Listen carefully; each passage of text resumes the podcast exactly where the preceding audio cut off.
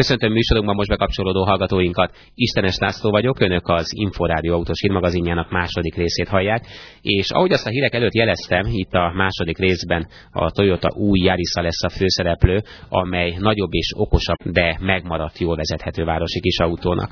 A Yaris az 1990 megjelenésétől kezdve több elismerést is bezsebelhetett. Volt például az évautója Európában és Japánban is, sőt a német TÜV megválasztotta a legmegbízhatóbb autónak a 4-5 éves használt autó kategóriában, és a hétköznapi autós talán ez utóbbit értékeli a legtöbbre. Vendégem a stúdióban Széchenyi Gábor, az Autó 2 magazin újságírója. Gábor, ez a Yaris egy jó erős frissítés, vagy egy teljesen új autó az előtthöz képest? Ez egy teljesen új Yaris, meglepő is, mert hát úgy tűnik az eladásokat nézve, hogy a, a Yaris, az előző Yaris, az első Yaris eladásai még az idén is növekedtek Európában, és egészen jó tendenciát. A Toyota mégis úgy döntött, hogy leváltja, nyilván tudja az okát, hogy miért, és nem is egy egyszerű facelift-tel oldotta ezt meg, bár a Yarison már volt egy facelift, tehát a most futó az egy, az egy facelift hanem egy teljesen új autót tervezett. Új padlólemez, új futómű, új motorok.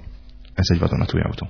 Az Európában szánt járiszok hol készülnek? Az Európában szánt járiszok ugyanott készülnek, ahol eddig is készültek, egy észak-franciaországi üzemben kevés kivétellel, mert az angol járiszok Japánból jönnek, mert ugye azok jobb kormányosok, és egyszerűbb közvetlenül Japánból hozni az ott amúgy is jobb kormányos járiszt, de az európai piacokra szinte kivétel nélkül francia sorokról érkeznek a járiszok, ahogy érkeztek eddig is. Tudom, hogy egyszer ezt már kérdeztem tőled, de megmondom őszintén, nem emlékszem, hogy mit válaszoltál, hogy mekkora különbség van, vagy van-e egyáltalán a japán és az európai gyártású Toyoták között? Elvileg nincsen semmilyen különbség, nem lehet különbség. Nem nagyon tudom, hogy, hogy a, japán gyártásúak hogyan szerepelnek, hiszen azok többségében elmennek, mondom Angliába, illetve Japánba. Elég régóta szinte minden Toyota Európában európai gyártású. Ha azt tesszük figyelembe, hogy a minőségi biztosítás, illetve a munkafegyelem Japán kell, hogy legyen, a gépsorok nyilván ugyanolyanok mindenhol, a munkafolyamatok azok, itt már csak arról lehet szó, hogy esetleg nem tudnak fegyelmet tartani a japánok az európai munkások között, de a japánok úgy tudom nem arról híresek, hogy nem tudnának fegyelmet tartani. Tehát elvileg nem lehet minőségi különbség, és én nem is tudok minőségi különbségről. Rossz az a megfigyelésem, hogy a japán autók elkezdtek európaiasodni? Például a Yaris is, tehát ez a kis felfrissített, bocsánat, ez az új Yaris, ez, ez egészen európai, vagy mindenképpen európaibb, mint az elődje. Igen, egyértelműen, és ez, a, szerintem az összes vagy a legtöbb japán autón észrevehető. Ennek talán az lehet az oka, ezt japán autógyári vezetőktől tudom, hogy Japánban divat Európa.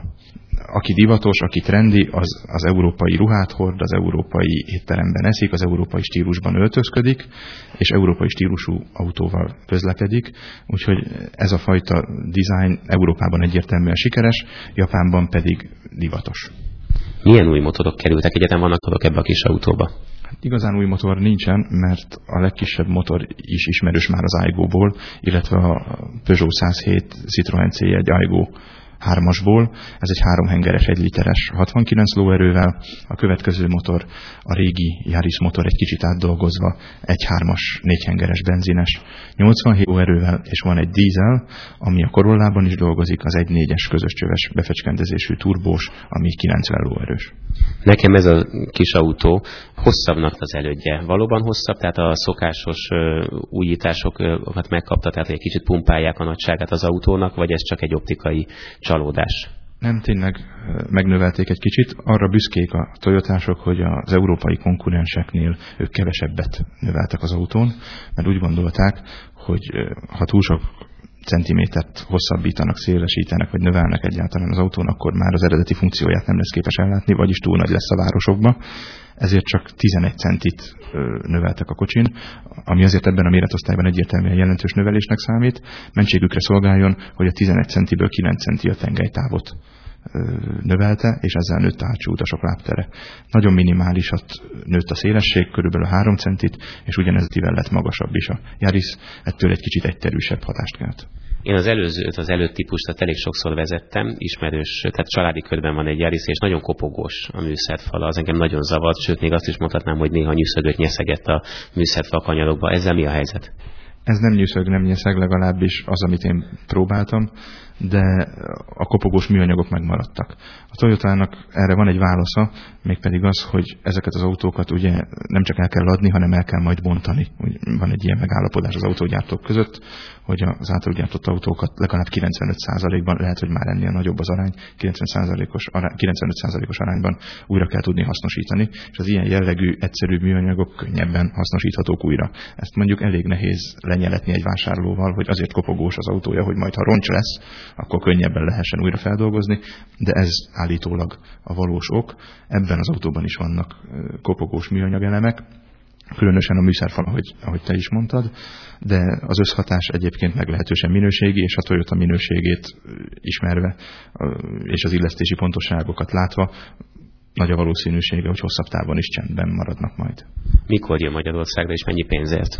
Már rendelhető, már van magyar ára, 2 millió 435 ezer forint, az alapfelszerelésű egy literes, három ajtós vált, mert hogy lesz belőle három ajtós és öt ajtós is. Ezek voltak a Tempo mai témái. Legközelebb egy hét múlva kedden, ugyanebben az időben várom Önöket. Mai figyelmüket megköszönve búcsúzik a szerkesztőműsorvezető Istenes László. Viszont hallásra!